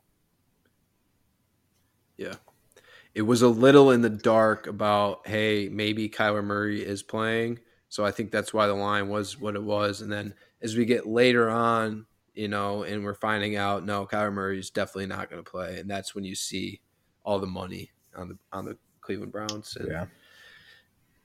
I mean, if shit, honestly, the line could have could have kept going, kept going, and kept going, and I wouldn't have been surprised because that was just an absolute beatdown. Yeah. Washington Commanders, New England Patriots. Commanders win 20 to 17. I thought the Commanders came to play. Something I talked about last episode. Sometimes when you trade guys, you know, and everybody starts to doubt you, like, okay, this team's folding. This team, you know, they're just tanking on their season. And those are two really good players that they gave up. Yeah but sometimes you see that galvanize a team, really see a team play inspired football. And that's what I saw from the Commanders early in that game. They jumped out to 10 nothing lead. I thought Sam Howell was absolutely slinging it on Sunday. Um, I thought this game was about to get ugly, and then Brian Robinson fumbles to set New England up. New England gets a Hunter Henry touchdown. And then after that, you see 64 yard touchdown run by Rhamondre Stevenson. And boom, just like that, Patriots are up 14 10. You're like, holy fuck, what just happened? Mm-hmm. You know what I mean? I thought the commanders were about to rout them. And then that fumble just flipped everything upside down. Uh, Sam Howell threw a bonehead interception. This is, you know, the ups and downs. He's a gunslinger. He's gonna he's gonna sling it. He's gonna make the throws that he's gonna try to make the throws that he thinks he can make but before halftime in the red zone, him throwing that pick was, I thought it was going to end up being really costly for them. Mm-hmm. They ended up pulling it off anyways, but I thought that was a really bad mistake by him. But he made up for it late in that game with an absolute dime to Jahan Dotson that he threw in the end zone. Just led him perfectly, deep ball. Like and that's what I'm talking about with Sam Howell is that's that's an it throw. That's when you're like, oh fuck, this guy's got something. When you see somebody like when you see somebody make a throw like that in a spot like that, like that was that was a point in the game where it, it tied it up 17-17 for him. And just like that, they're they're right back in it. I just thought wow, jaw. It was like a jaw dropping throw, and there was a couple of them from Sunday. I thought that was one of them, and that's what that's what he's uh, capable of. Fourth and two, when the Commanders are about to punt late in that game, New England jumps offsides on a fourth and two, and that's just something you don't see from Bill Belichick's teams. Mm-hmm. But we saw it. It it costed them. Um, Patriots move down the field late and then throw a pick. I I don't know. I thought they could have kicked a field goal. It, you know, at one point, but they started forcing it down the field, and it is what it is. I mean, Mac Jones had a really good game winning drive a few weeks ago against Buffalo. I thought, hey, maybe again, maybe. And then he ends up ultimately throwing the pick in the end, and Commanders win. Yeah, for those of us who took the Patriots at minus two and a half, we were really hoping for um, a game tying field goal and some overtime or a little bit of Mac magic, and we got neither. What what I did take away from the game is that New England, without Kendrick Bourne, their receivers fucking suck. They cannot catch the ball. I saw a couple really good throws from Mac Jones, and they just cannot catch the ball. I don't know what is wrong with them. And some of these throws, and these are like significant plays too. It's not just like a little five yard in or a curl route that's going to be, you know, a five to eight yard gain. Like these are throws down the field, one on ones, deep balls that Mac Jones actually drops in the well and makes a really good throw, and these guys just drop it consistently. So that's what the Patriots need to need to do in the offseason, dude. They need they need to address that wide receiver core. I think they need to flip the whole core upside down and just keep one guy, and that's Kendrick Bourne. But other than that, yeah, I thought that uh, it was a big win for the Commanders to try to stay relevant. Uh, they're four and five now, and uh, you know I didn't I didn't think that they would perform that well defensively after getting rid of their two starting ends, and I thought New England was going to run the ball really well. So when Stevenson had that touchdown, I was pumped. I was like, here we go. That's what they're going to do the rest of the game. Just run it down their throat. They didn't. Commanders win. We lose another one. And, um, you know, on to the next one. Yep. We're going to get to Eagles Cowboys shortly. We're going to get to Bills Bengals shortly. But there's a couple games we want to go through quick on that four o'clock slate. Giants Raiders. Whew. Dude. Raiders win 30 to 6. Daniel Jones tears his ACL. I thought the Raiders had some juice to them. It was another thing we just talked about the Commanders, how sometimes you trade some guys and you it really galvanizes the locker room. Same thing with firing a coach, and of course it's going to be the case when you fired Josh McDaniels, who players have not responded well to um, in his stints as head coach. So you get somebody like Antonio Pierce in there, fiery guy, ex player, won a Super Bowl, just an absolute dog, great player for the Giants back in the day. Yeah. You put him in that role, that team was juiced. There was a lot of energy in that game. This was my regret of the week betting wise was ended up ended up taking the Giants plus one and a half and it was over quick. I it wouldn't have mattered if Daniel Jones was in there or not. He was four for nine for 25 yards in that game. Missed Jalin Hyatt on two deep balls. Uh, tripped on his own guy for a sack before um, tearing his ACL. I never want to wish an injury on anybody, obviously, um, but I it, it wouldn't have made a difference either way in that game. Tommy DeVito's bad, threw two bad picks early in that game, mm-hmm. but I thought he responded well. I thought he honestly, I thought that shit, I thought they were going to get like a 50 burger put on them because of how my instant thought on Tommy DeVito between this week and last week. I thought he hung around in there, but the winning quarterback, Aidan O'Connell, I thought looked really good, taking shots, very accurate in that game. First half numbers, he was nine for 11 for buck 35. Uh, he finished 16 for 25 with 209. Zero picks, zero sacks. That's what you like to see out of your rookie quarterback. Um, yeah, he, he only had 16 completions for 209, but he's not hurting his team. And I thought there was some there were some throws that he made in that game that you can get a little excited about. You know, if you're a Raiders fan and you're looking towards the future, maybe he is that guy. Who knows? But I think that's a great start for Antonio Pierce. And man, it it sucks the Raiders are in the AFC because they're not going to have any chance down the down the line. But if that team was in the NFC, they you they'd be fighting for a playoff spot probably till the end. Because I, I think like Maxx Crosby, what he can do to an offense mm-hmm. is he's on that he doesn't get talked about enough like on that level. We talk about like Myles Garrett's we talk about like tj watts um, von miller.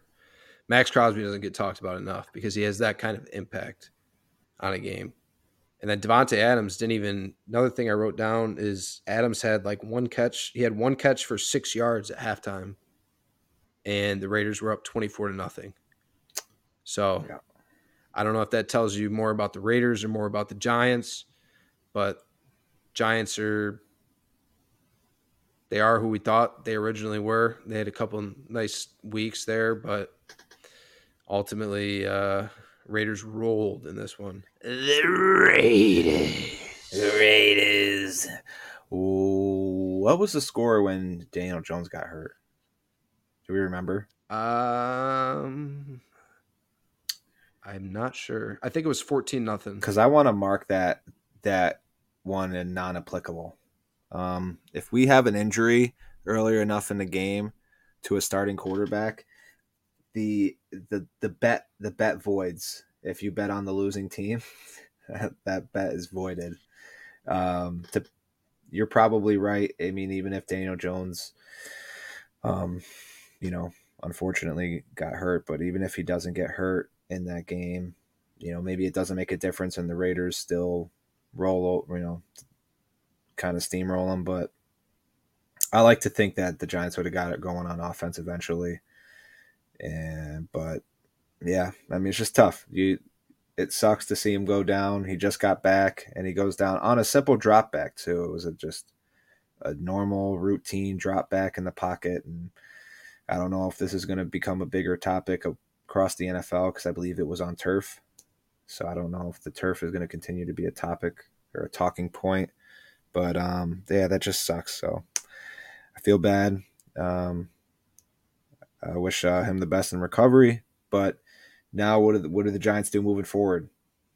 Where do you go from here? Are, are you sticking with DeVito, or are you going to pull a something out of the Rams? Matt Barkley. Do they have him? Did they sign him? They have Matt Barkley, and I think he might actually be starting. So, did they go get him this week, or did they? They always had him. He might have been on their practice squad because I know obviously there's there's ties with him and Daboll from Buffalo. Yeah. Uh, I don't know if he was on their practice squad. They signed him off it. Honestly, doesn't really matter to me. I think there's. Yeah. Yeah. yeah no, I mean, but hey, I'm taking him over DeVito.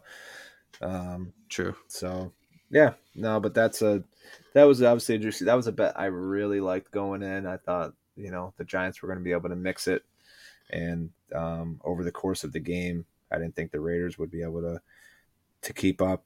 I thought they'd be you know fired up for Pierce, but eventually would you know hand the game over to the Giants. But yeah, it happened the way it happened. So we'll learn our lesson and we'll do better next week. Yeah. Another game where it was just eh. Indianapolis Colts win 27-13 over the Carolina Panthers. Um, I don't have a ton on this game, Tyler. Panthers offense looked awful early in that game, like mm-hmm. negative nine yards passing in the second quarter they had. Wow. Colts got bailed out by a personal foul call on Carolina's D back on that hit on Michael Pittman. I already talked about that. And what I thought yeah. about that. Um, Jonathan Taylor scored a touchdown They made it 10 nothing. And then Kenny Moore. Kenny Moore gets two pick sixes on Bryce Young. I mean, how many times do you see that in a game? That's crazy. Doesn't happen. But Kenny Moore did it. Shout out to him.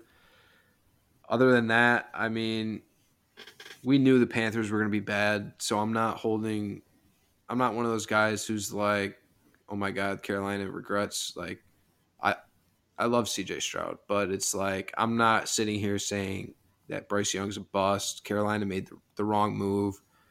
Like if you expected Carolina to be, I mean, I, I'll give you their offense. I thought was going to look better than what it has, but they're they were going to be a bad team. Mm-hmm. We, we, knew that. We knew that was coming into this year. I don't think Frank Reich's a good head coach. I don't know if Bryce Young's in the best hands in Carolina, but I do think Bryce Young is is going to have a, uh, a quality NFL career. I really do. Um, I just think the him being the competitor that he is a big part of that.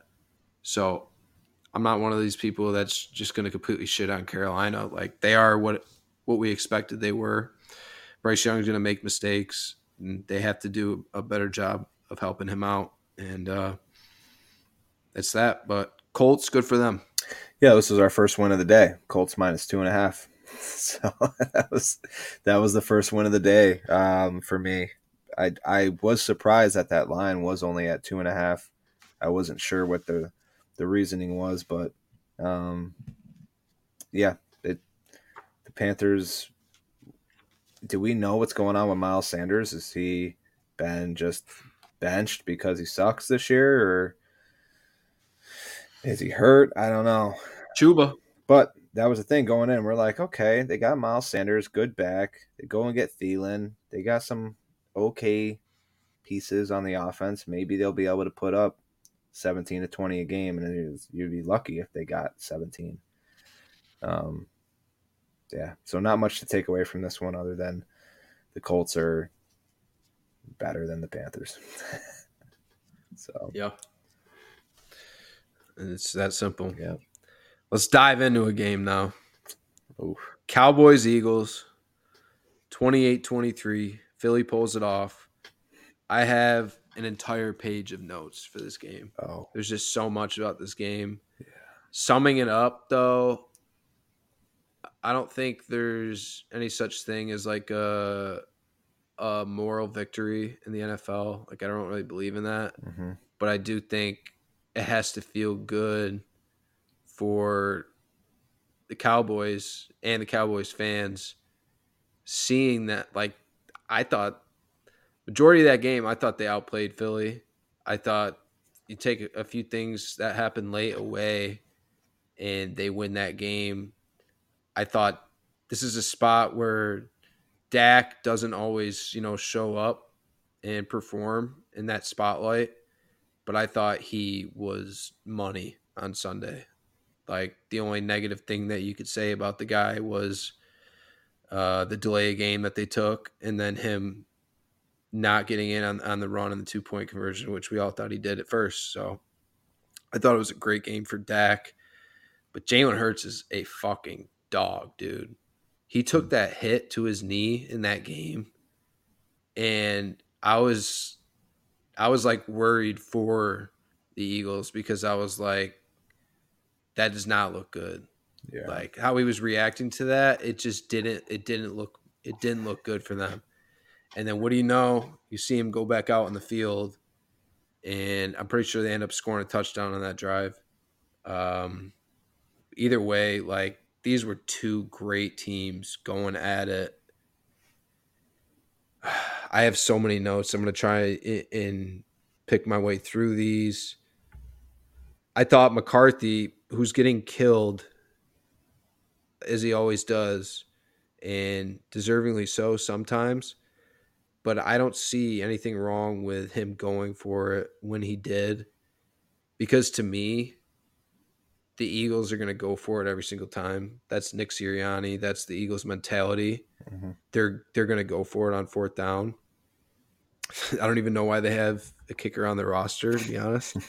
but when you're playing a team like that, and oh by the way, they're it feels like they're always converting them too. They're always converting those fourth downs. It's so tough to get that team off the field when you're competing against that and you're a head coach. I I don't blame Mike McCarthy at all for like looking back at it. It's like yeah, it sucks because two field goals out of those three possessions that you didn't score two field goals and you would have won the game. Yeah, you would have won the game, but who's to say that you're going to make the Eagles go three and out? Like what the Cowboys defense did in the end of that game to keep giving their offense a chance to go back down in the red zone. They forced three three and outs late in that game. That you don't do that to the Eagles, but the Cowboys defense did that. But who's to say that's going to happen if you know if you're in Mike McCarthy's shoes? So I don't blame him at all for doing what he did. And like I said, they're Dak steps out barely, and then they get stopped at like the half yard line. Yeah. Um, the, the with the throw of the tight end, it was it was that close to being a touchdown. So, um, other things from this game, Fletcher Cox is still very good. You know, Jalen Carter's been banged up, but I thought Fletcher Cox looks. He still looks like a problem. Um, he's not going to be. He's probably not going to be out there for as many snaps a game as he once was, obviously. But the depth that they have on that D line, the ability for them to constantly rotate guys in and out. He he has like the freedom to like let it loose when he's on the field. And I thought Fletcher Cox looked really good in that game. Uh, Greg Olsen, I thought made a great point on broadcast. He said in key third, uh, in key third and fourth down situations, Dak is constantly connecting with guys besides CeeDee Lamb. And I thought that was another thing that was just very impressive from Dak because it's like we know what you can do with CeeDee Lamb, we know what what he's capable of, we know how good of a tandem you guys are, what you can do. But if the defense is focusing on CeeDee Lamb, are you able to beat them spreading the ball around the field to your other guys? And I thought Dak did a great job of that on Sunday. I thought he trusted his guys, guys like Tolbert on critical third, fourth downs, his tight ends. I think that is big for the growth of the Cowboys offense um, and Dak Prescott. Another thing, AJ Brown, another touchdown. Feels like he's scoring a touchdown every week. There's not many receivers in the NFL that are better than that guy right now. Um, and then the Cowboys O line. I thought the Cowboys O line did a good job overall most of the game. They did much better than I expected them to do. But, you know, that last drive when, you know, it mattered most, that Eagles pass rush took over. Um, ultimately, that sack by Josh Sweat, um, I thought that was that was the game right there that set Dallas back. And honestly, I thought it won the game for the Eagles. And then was that that sack by Sweat. Um, but yeah, Tyler, Cowboys fan, rough loss. But you know, are you you feeling any kind any kind of positive way after that game? Yeah, I mean, I guess it's yeah, it's a, a, tough loss. Like you said, there's really no such thing as a moral victory, but the one I pointed out going into the game, Dallas hadn't really made. Uh, you know, it was like a statement game, right? We needed to see them make it a game to feel comfortable calling them one of the better teams in the NFC. Because for leading into that game, other than the Chargers game, which we all know, you know, it, we're there. The Chargers are a few missed Herbert throws that he would normally make away from either tying that up or taking the lead aside from that Chargers game, either Dallas got blown out or they blew the team out. And the teams that they blown out were not great teams. So we needed to see them play the Eagles tough. They did that. Um, I do think that they outplayed the Eagles overall. Um, Dak has to get better in the red zone. He has to get better down inside the 10 yard line. And it's not just him, it could be play calling as well. Dallas needs to get the run game going. They can't. They can't keep just running Pollard inside the tackles. Like they're not. It's it's sometimes frustrating watching how they're using Pollard so far this year because they're using Pollard like they used Zeke last year, and then they're not really using Rico Dowdle in much of a support role. So I think they need to start giving Rico Dowdle some more touches, supplementing and letting Pollard be a little more fresh, and then use Pollard the way that you used him last year. They don't they're not throwing the ball to Pollard out of the backfield. That was a big thing that they did last year. Maybe that was because it was a Kellen Moore thing. Maybe it was Kellen Moore liked getting the ball out to the back in some space, but they haven't been doing that this year. I I'd like to see how many receptions Pollard has on the season because I guarantee it's not enough. You need to get him the ball out in space and let him make a play. He's not he's not an elite back running between the tackles. He's solid. He's he's a, he runs hard, you know, but you need to get him in space more. I think that's the biggest thing that um, the, their offense needs to work on moving forward. They have enough weapons. I loved how they used Ferguson, uh, but yeah, down inside that the ten yard line, they're a couple plays away from from winning the game. Uh, Terence Steele was really their their right tackle was really the reason why um, that offensive line let the pressure. Um, Dak got sacked. I think every sack that game was from Terence Steele. I think he allowed two or three sacks, and two of them being on that final possession. So Terence Steele just needs to get better. Haason Reddick just blew by him twice in sweat. They just blew right by him. They didn't. It wasn't much of a move. It was just whoop, right by him. Like he couldn't fucking move and they just paid him all this money and extended him to a five year deal. So he needs to get better. I think the rest of the offensive line played well. I love Tyler Smith. Um, he had that false start call, which was close. It was close. the The one thing I didn't want the game to come down to was I didn't want it to come down to penalties, and it almost did. But yeah, I guess I feel better moving forward that Dallas can hang and and and you know make it a game with some of the top teams in the league. But I hate losing to the fucking Eagles. I fucking hate it, especially with Hurts playing banged up. It's like, God damn it. But we'll get him next time. We'll get him next time. All right, Sunday night football. Buffalo Bills 18, Cincinnati Bengals 25. Joe Burrow. I mean, he's got the receipts from everybody those first couple weeks and what they were saying about the Bengals being dead. Because this team right now, I talked about them already in in probably being like the second most scary team. Talking about the potential that they can reach. Cincinnati Bengals are up there. Um, I thought Joe Burrow was absolutely dialed in on Sunday night. Early in the game, I thought he was very comfortable. He was seeing the field well. Opens up with a touchdown to Irv Smith. Um, great throw to the back corner of the end zone, make it seven nothing. And then Bills get the ball back. They march right down the field and I was like, all right, we got a shootout here. And they marched right down the field, uh, six straight or seven straight passes to start the game for the Bills. Um, I there was a great screen design to Diggs uh, for 34 yards on that first drive. Really good play, and it's like I don't see enough of that. I don't see enough of creativity in Buffalo. Like, look what that play just did for you. I don't see enough of that. There's too much of just like slinging it around, you know, running around, waiting for something to happen. I feel like there's too much of that. No creativity. But, anyways, Burrow, great throw on third and 10 with the ball back that next drive to Tyler Boyd, who I thought played really good. Put him in the red zone. Start that game, Joe Burrow was 11 for 14, 114 yards and a touchdown. And it just continued all night. Joe Mixon got a tutty. Like I said, He's running a lot better than I than I thought that he had left in the tank.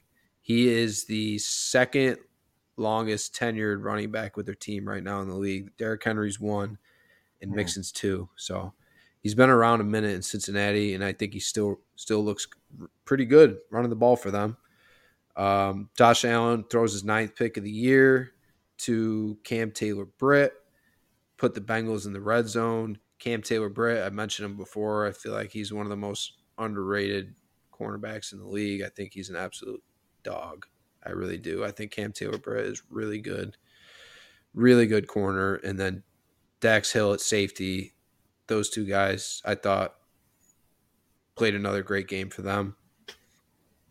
Um, Bills did not get James Cook going.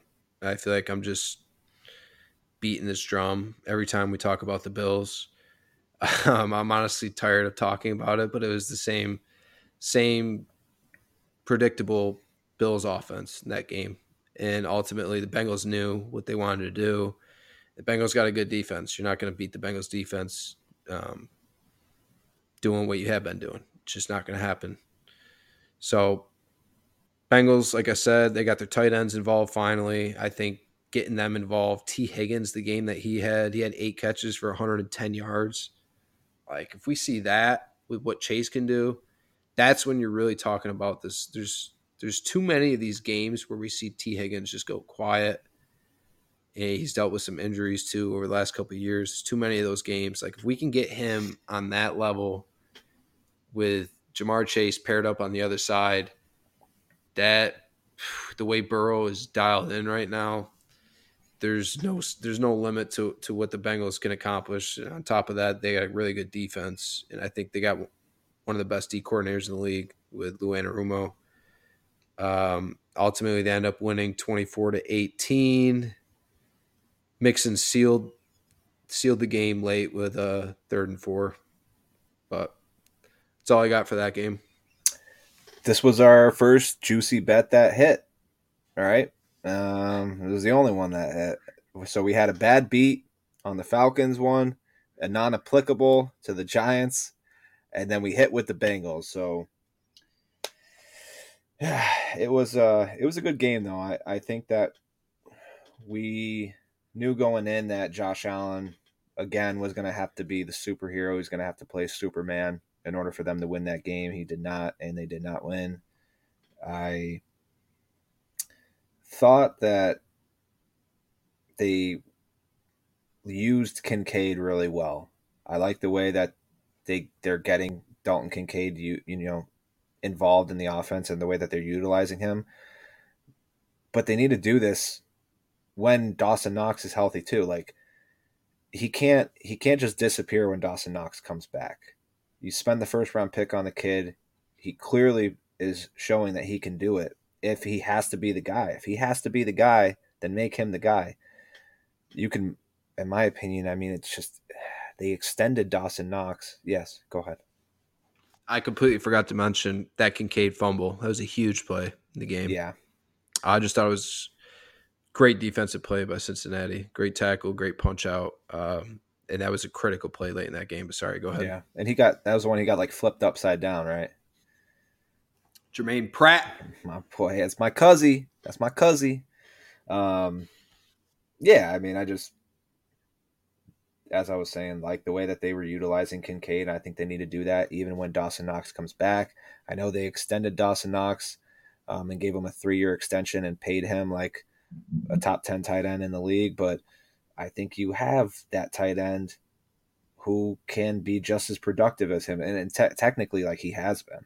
Since Dawson Knox has been out and Kincaid has been in the starting role, he's been more productive than Dawson Knox when he was in that role. So they just if it doesn't hurt to have two really good tight ends. So just that might be the Bills' biggest thing is finding a way to utilize them because their offense has been um, very stagnant.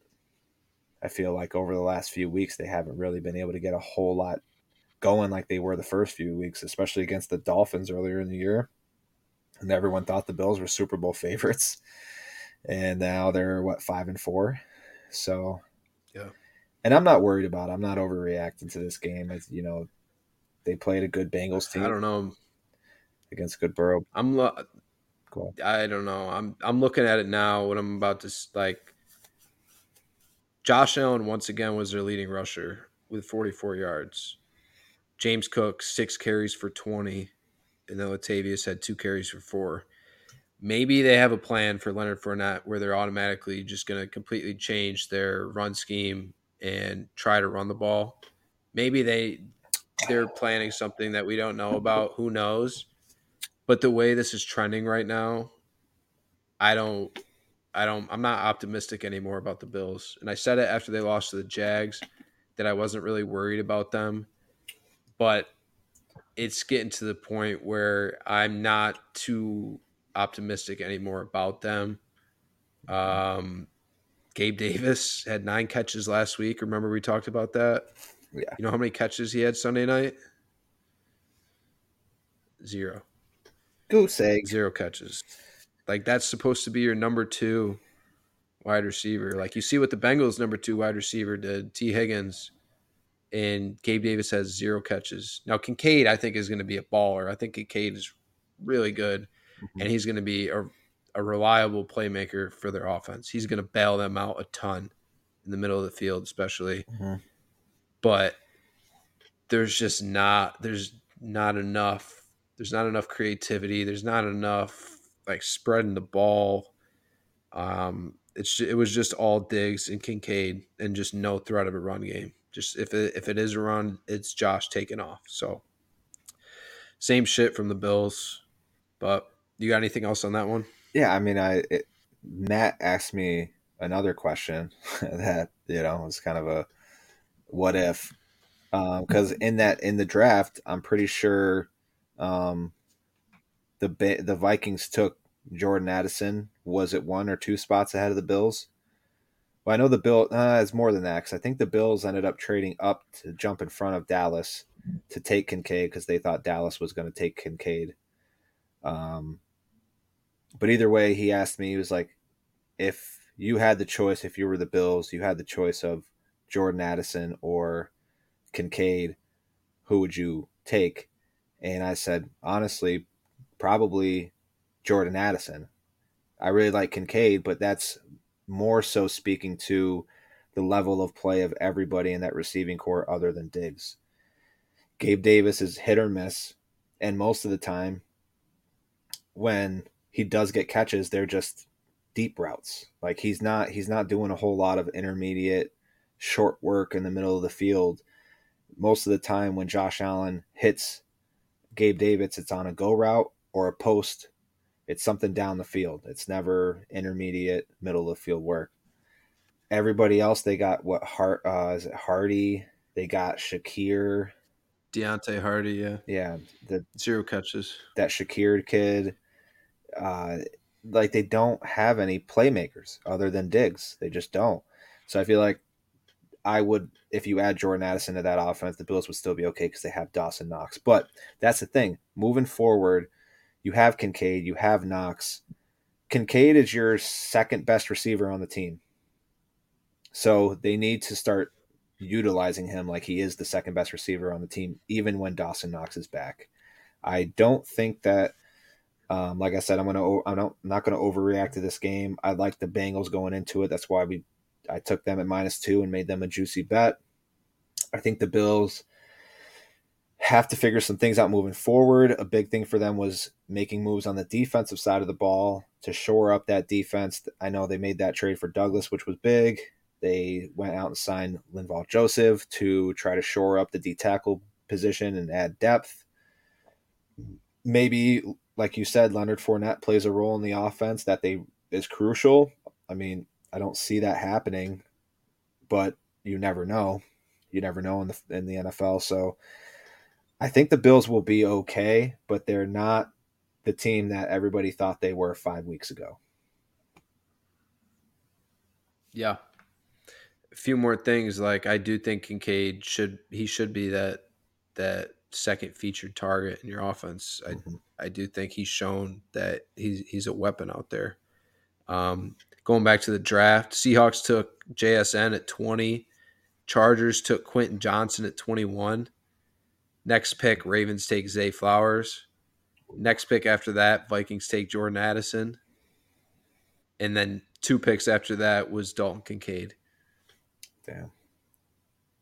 Yeah. So all those receivers, and then Kincaid went um, in the 20s of that first round. That's, I mean, outside of Quentin Johnston, who, I mean, there's still, who knows with him what he can be. Mm-hmm. Who knows? I'm not going to kill the kid for, you know, his first eight games, but. Right. That, that was a run right there in the draft. I feel like. Yeah, I know. Um, but yeah, it is what it is. Talk about who knows with with Fournette, but to me, he's not that explosive player. Like James Cook is the explosive player. Yeah. James Cook's the one who can get out on the edge and you can throw the ball to and he can do something with it. Like even if it takes dumping it off to him and making something happen. He's that guy. I don't think Lenny's that guy. right now. No, and, and you know what I saw from them last year when Cook was a rookie? They were lining him up outside and he was running slant routes. Where has that been this year? You know what I mean? He's more polished and he's sure handed. Like, I just don't know where the, the drop off is from last year to this year as far as utilization for him. But um, one off topic thing I wanted to say that I forgot to bring up earlier is the more and more that I watch Zay Flowers, the more and more I think he's like the closest thing to Tyreek Hill that we're probably going to get, other than Tyreek himself. Like he's just it's the size, the quickness, the speed, the way he can just stop on a dime. I love. Uh, I mean, he had that one rough week against the Steelers, but other than that, I just love what Zay Flowers brings to the table. Yeah, he's fun to watch. He's fun to watch. Yeah. All right. Let's cap it off. Monday Night Football, another game. Not much to talk about. I don't even have notes on this game. Chargers beat the Jets 27 to 6. This was just a rough watch last night. I regrettably stayed up um, until the end of it, you know, hoping that hoping that the Jets could make something happen, but it it never did. I mean, Zach Wilson didn't have time. Zach Wilson wasn't good. I think he, they ended up with six sacks against him. I wasn't sure, but it felt like the Chargers D was just eating all night. I thought Joey Bosa looked really good. I mentioned Derwin James earlier. I thought that was one of those games where you felt Derwin James' impact um, in that game, and that's fun. It's, I love I love seeing Derwin James when he's he's at his highest level. He's one of those fun players to watch and the Chargers are one of those fun teams to watch when they get it going. Yeah. But right now, it, it, like last last night, it was it was just the defense. The offense didn't do anything special. I mean, Justin Herbert ended up having under 200 yards passing. I know that he ended up with 136 yards passing. Tyler. So I mean, nothing impressive out of him. He got sacked five times. Uh, the Jets got Zach Wilson took eight sacks, not six. But I mean, Ekeler only had 47 yards on the on the ground. Keenan Allen had eight catches for 77. Shout out to him for getting 10,000 yards in the league. Wow, um, that was awesome to see. But I mean, outside of that, that highlight from Keenan Allen, eight catches for 77 and getting that 10,000, there was just nothing from the Chargers offense. And credit to the Jets defense. They continue to make quarterbacks lives a living hell out there. Like yeah. that's a really good defense, but bad team. Who same story as last year with the Jets. They're just missing the production from the offense. Third downs, they're absolutely terrible. Um, fumbles last night killed them. I mean, Zach didn't throw any picks, but they ended up fumbling four times and then losing three of them. Um, I didn't bring up the the punt return also that started the Chargers off last night, and it just felt like the Jets need need things like that to go their way to have a chance. Like this version of the Jets, they need those special teams plays. They need those breaks. Um, you know, those fumbles, those strip sacks. They need they need those. They can't afford to give those up because their offense is not good enough. Um, mm-hmm. They're just not hopefully Rodgers. I mean, I know it's it's going to be a miracle. It's going to be a long shot. It'll be a Hollywood story if he makes it back. But I would love to see it. I would love to see it because that Jets defense is fighting their asses off and not getting rewarded for it. I'm not going to overreact too much to the Chargers. I still think they got a bad head coach and they're going to continue to underperform. I don't see them as I really don't see them as a like a Super Bowl threat coming out of the AFC. I don't because they just continue to underperform and Justin Herbert's got all the tools, all the skills in the world, but I need to see him do it. Like enough talk. I need to see him do it. I know you're missing Mike Williams, but you, they drafted you a receiver in the first round. Get that guy going. You still got Keenan Allen. You still got Austin Ekeler, and then you got all those guys on the defense, highest paid defense in the league there's just no i'm not giving justin herbert those those excuses anymore i know brandon staley's a bad head coach so I do hope they fire him. So now we could see the best version of Justin Herbert, you know, bring in an offensive coach maybe. But I need to see better out of him. I need to see better out of Kellen Moore, who they brought in and everybody made a big deal about um, for the Chargers. But yeah, that's all I got from that one. Um, one more thing I want to touch on since we went through the Jets, the Bills. We just got done, excuse me, we just got done talking about the Bills. Now we're talking about the Jets, that AFC East, all those teams lost. So while I say I'm not highly optimistic about the Bills, I still think like it's it's essentially their division to lose here because you already beat Miami once and you could play them again. And then the Jets losing last night too. Like it's all in front of you if you're the Bills. And same thing for Miami. Like people are talking down on Miami, but it's like it's all in front of Miami. So I like those two teams' chances a hell of a lot better than I do with uh, Zach Wilson and Nate Hackett's offense. yeah, so I I like the three and a half that the Jets were getting going into that game.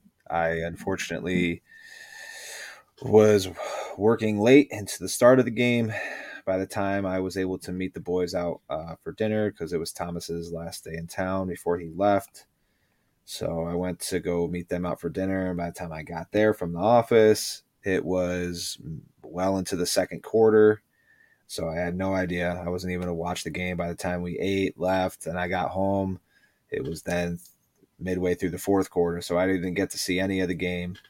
Um, so basically, what you just explained was the most that uh, the most that I um, have heard about it. I haven't done any. I didn't even look what the final score was. I just know that the Jets were losing and they weren't going to cover three and a half or get. They weren't even going to get to the three and a half that they were getting. Excuse me. So uh, but it sounds like Zach Wilson was Zach Wilson. He was the Wilson that we know, and we've become accustomed to um, seeing. Yeah, uh, so I don't have much on this one. I don't really have anything. I just hope that uh, I, am a Kellen Moore fan, obviously, since he was with the Dallas organization for so long. So I hope that they move on from Staley and give Kellen Moore an opportunity. But to be quite frankly honest, I don't know if Kellen Moore is ready for that. But fuck it, throw him in. What's the worst that can happen? Yeah, you know. I didn't realize uh, you didn't see it, or else I would have pointed out Zach Wilson. I he might have take those fumbles away. Like you could argue that he outplayed Justin Herbert last night. That's the weird thing about it. Oh, really? Like you would think that. No, like Justin Herbert ended up going 16 for 30 for 136. Oof. Uh, with a Q, QB rating of 41. Um, but Zach Wilson, Zach Wilson threw it 49 times. Um, he, and he ended up with 263. He yeah, threw it 49, 49 times. times.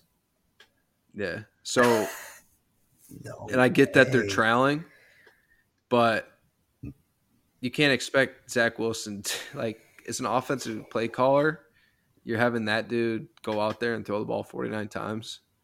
You're just setting him up to fail, especially with a, a bad front and a really capable Chargers D line who can get after you with, with Bosa and Khalil Mack. Uh, Joseph Day played good for them too. But it's like that's Wilson had 263 yards passing, but it, it was like they were always trying to make something happen. Every time they got something going in the run game, it was it was there was just nothing there and if something did pop off it was like every time something popped off there was a penalty that brought it back mm. i had Breece hall going last night against dave i was down 12 points going into that game i had Breece hall and i think he ended up with like five or six points for me so wow. it's like there's just there's nothing going there um, and Dalvin Cook only got the ball twice, and he, he ran for seven yards. So, not too much to take away from that game. What's the point of them signing Dalvin Cook and ultimately holding on to him at the deadline when they could have probably gotten a couple draft picks for him if they're not even going to use the guy? That's the thing. Like you're just wasting the guy away there. Hmm. Well, hopefully they figure that out. I out. don't want to. I didn't want to. I probably shouldn't have used the words that Zach Wilson outplayed Justin Herbert because his QBR for the day ended up at 17.9. But it's just one of those shit show games, one of those NFL shit shows that tough watch, especially wow. for prime time. Wow. Prime time let us down. 17.9. Yeah. Bad. That's tough. But that's it. That's it for our week nine NFL recap. Don't forget to like and subscribe on YouTube. Follow us on Spotify, Apple Podcasts. Like and follow us on Facebook. Follow us on Instagram, new underscore score underscore podcast. We appreciate y'all for listening. Um, we intend to keep engaging with you guys the best that we can, getting some feedback from you, getting some questions.